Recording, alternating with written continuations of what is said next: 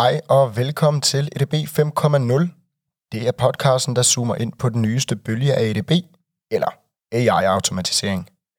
Vi tager tech op af kælderen og ud i forretningen. Vi taler om, hvad det er, hvordan man bruger tech intelligent, og kommer med real-life eksempler og erfaringer. Mit navn er Mathias Emilusen, og i dag vil jeg læse et blogindlæg op for jer, skrevet af min kollega og samarbejdspartner Mathias Laugesen, som omhandler kuren mod dårlige digitale interfaces. Jeg håber, I vil lytte med. Jeg har i hvert fald glædet mig.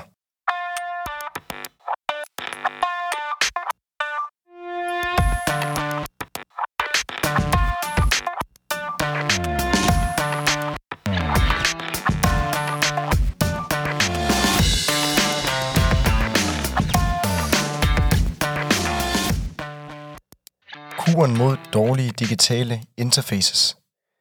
Det her blogindlæg er til dig, som bygger applikationer og maler konkrete guidelines til, hvordan man designer et interface. Og så er det også til dig, der vil kritisere mig for at foreslå så forsimplede principper. Jeg har designet et utal af applikationer og endnu flere user interfaces. Jeg har altid været opmærksom på, at det skulle være let og intuitivt at bruge. Men jeg må nok indrømme, at jeg selv og mange andre i branchen har famlet i blinde. Ofte har vi tydet til floskler som, hold dig til ud af boksen, de har sikkert tænkt rigtig meget over det her. Eller, lad os involvere kommunikationsafdelingen i testen, så er vi på den sikre side. Til alle jer, jeg har arbejdet med. Undskyld. Det var virkelig ikke okay. Til alle jer, der stadig gør det, stop jer selv og lev op til det ansvar, der er forbundet med at bygge noget, som mange kommer til at bruge. Er det så fordi, vi har været onde konsulenter? Nej, på ingen måde. Der er bare manglet konkrete principper for, hvordan man designer, opbygger eller komponerer et user interface. Alle har fået tudet ørerne fulde af design thinking og metoder for testing, og hørt magiske historier om genialiteten bag Facebooks like-knap og Amazons et-klik-køb. Det hjælper bare ikke altid i hverdagen, for dem, som bygger de løsninger, har som oftest hverken tid eller budget til at gøre det på den rigtige måde. Men hvad gør man så? Personligt har jeg lige efter en guideline, der på samme måde som en virksomheds visuelle identitet eller farveteori giver en klar guide og nogle regler, man kan følge for at designe noget fedt. For et halvt år siden fik jeg min mine kollegaer en introduktion til et designprincip. 10, 60, 600. Meget fangende og egentlig meget selvforklarende.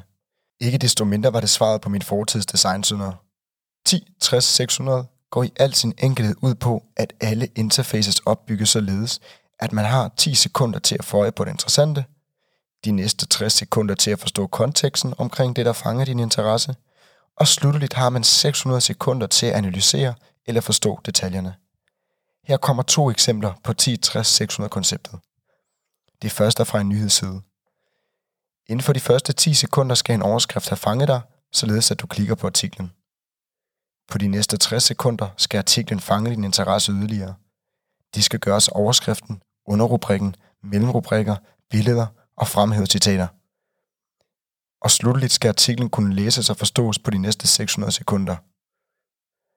På en lidt mere merkantil vinklet retning kan vi tage et kundeservice dashboard. Hvis vi tager 10 først.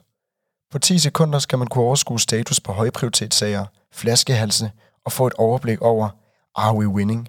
som er et citat fra en kunde om, hvad det første, han skulle møde på et dashboard var. De næste 60 sekunder skal du kunne finde et symptom, efter at have dobbeltklikket på for eksempel en flaskehals, der gør backloggen af sager større, dykker man ned i et overblik over, hvilke sagsbehandlingsgrupper og sagskategori, der stagnerer og dermed udgør problemet. På de sidste 600 sekunder skal du gå stille en diagnose.